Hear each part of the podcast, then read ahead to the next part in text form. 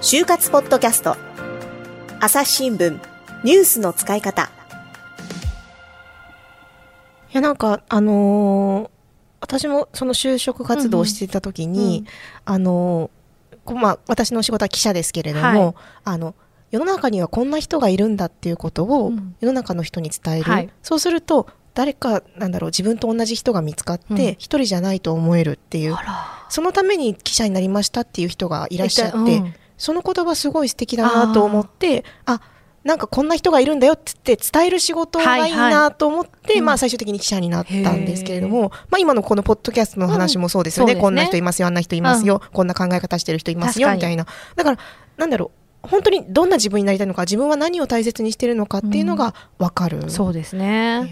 で話戻っちゃうけどやっぱそれって、たくさんこう社会人をと話をしたり、うん。見たりすることでよりイメージが湧いてくると思うんですよ。うん。あのまあ、よくロールモデルっていうけどそこまでロールモデルっていうほど立派じゃなくても、うん。あこの先輩のこういうとこ素敵だなとか、うん。あ働くってこういうことなんだみたいなのをやっぱりうん自分だけでイメージしていくのってやっぱり難しくて、学生がね。うんうんうん。なのであの社会人の先輩だったりとか、うん。まあ、就活を終えた内定者でもいいと思うので、うん。それこそ近所のね、うん。知り合いとね、お兄さんお姉さんとかおじさんおばさんでもいいと思うんだけど、はいはいはい聞いてみて、で、そこからもう一人二人って紹介してもらうとかね。ああなるほどなるほど。こうつなげていく。そうですそうです。ん。っていうのはありかなと思いますよね。で、あと、その話をしてて思い出したんですけど、はいはい。あの、内定者シリーズに出てくれた子で、そのモチベーションを高めるさ、はい、楽しむためにね。就活はオタ活だっていうのが、もうパワーワードすぎてよ私今年このいろんな大学とか専門学校で講講義をしてる時に、はいはいはい。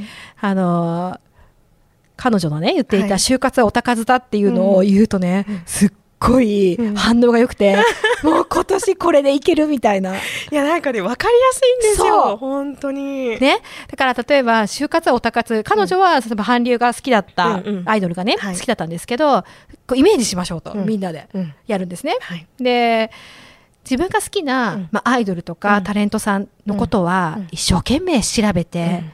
できることならファンクラブとかね、うん。なんかそういうのに入って、メルマガとか配信をね、うんうんうん。こう、確認して、はい。で、それを知ってるだけじゃなくて、うん。それまとめてみたり、そうそうそそう。調べてまとめてみたりして、うん。いく、やるっていうのを、うん。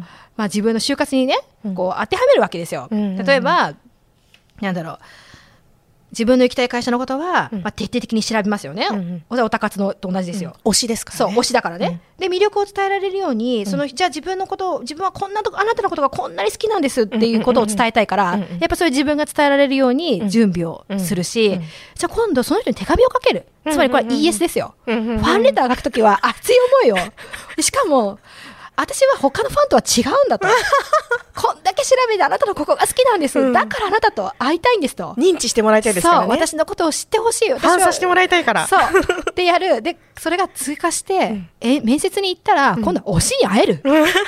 そのためには、ちょっとでも自分が、うんやっぱりね、素敵に見えるように、うんうんうんこれ面接ですよ、はいカメラの位置を調節し、うんライトをうん当て、うん。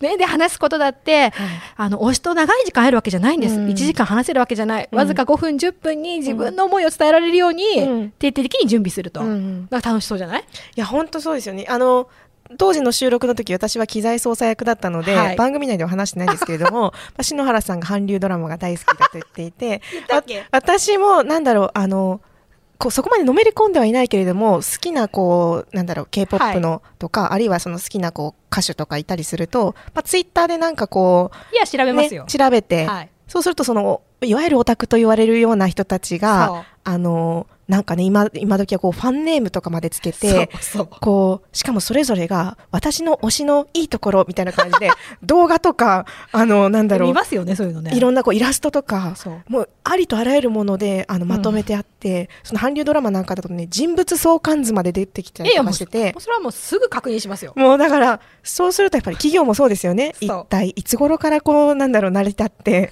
どんな仕事をしてきてそうそうそうそう、えーどんな活動をしてきて、えーね、どんな企業とのつながりがあってっていう相関図を作ったりだとか。そうなんです。で、やっぱり企業研究するにしても、うん、いや、私は他の就活生とは違う方法でやってますよと。うん、それこそ彼女言ってたのは、うん、みんなは見てるサイトとかあるかもしれないけど、うん、自分はもう新聞使って、あの、企業研究してね、他のファンとはちょっと一味違うんですよと。本気度が違うんですっていうのをアピールしたみたいなことも言ってましたけど、だからそう考えていくとすごいなんか楽しくね。そうですね。なってくるでしょう。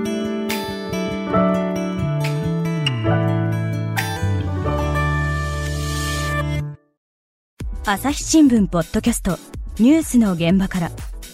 世界有数の海外取材網国内外各地に根を張る記者たちが毎日あなたを現場に連れ出します。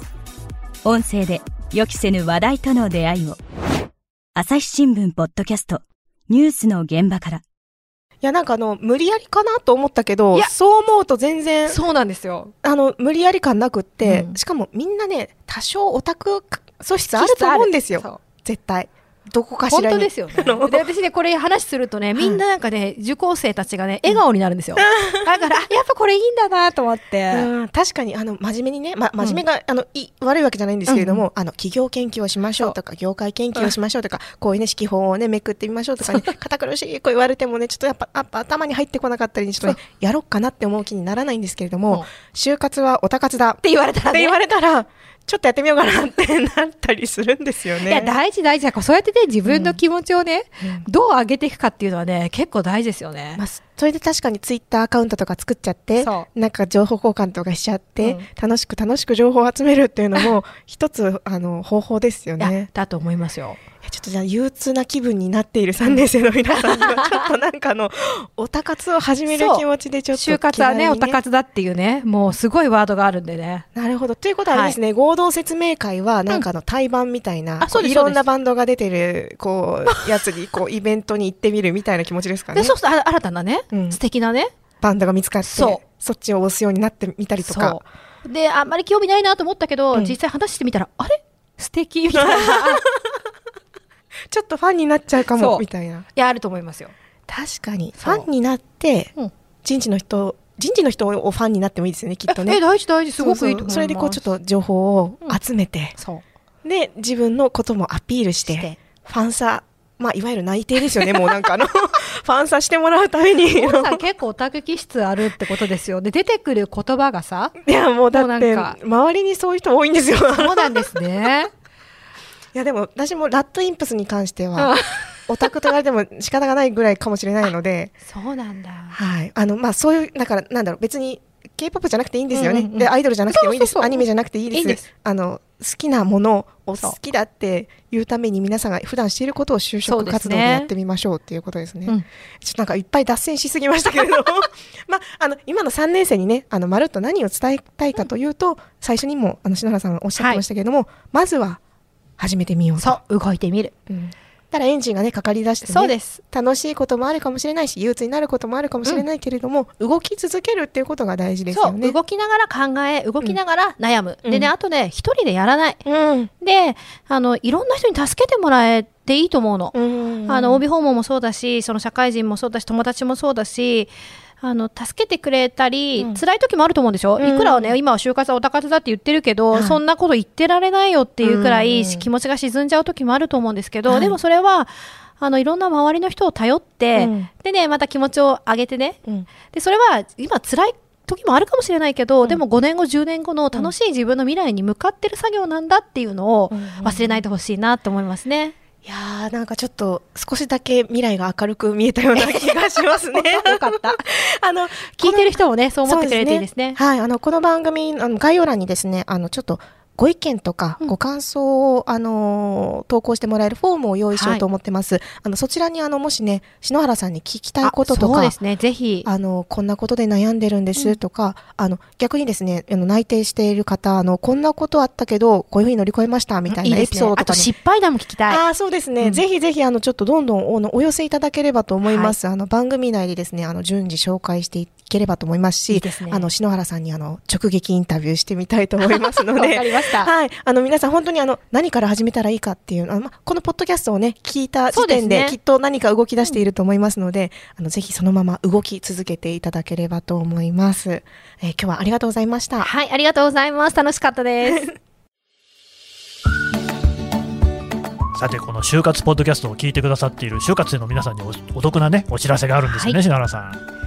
概要欄にある URL から、うん、朝日新聞デジタルの就活割にご登録いただくと、はい、就活に役立つ特典3つをプレゼントします。はい。3つあるうちの今日はね3つ目を紹介してもらいます、はい、エントリーシートの趣味特技欄で、うん、もう悩まなくて OK 内定者の実例100をプレゼントしたいと思います。はい、うん、エントリーシートにではにはですね、趣味特技という欄があって、こちら文字数は少ないんですが、結構大事なんですね。で書き方一つで差がつきますので、うん、じゃあでもどんな風に書いたらいいのか皆さん分かりやすくご説明しようと思ってですね、うん、私が過去に添削した学生のエントリーシートを全部見返しまして、その中で内定者の例を100個集めました。これは知りたいですね。はいあのまあ、今回ね特典3つご紹介しましたけれどもこれ全部あの概要欄のところから申し込んでいただきますのでぜひよろしくお願いします。はい。皆さんの就活がうまくいくように全力で応援しています。それではまた次回お会いしましょう。この番組へのご意見ご感想を投稿フォームで募集しています。概要欄の URL からぜひお寄せください。ツイッターやメールでも受け付けています。ツイッターでは番組情報を随時紹介しています。アットマーク朝日ポッドキャスト朝日新聞ポッドキャストで検索してみてください。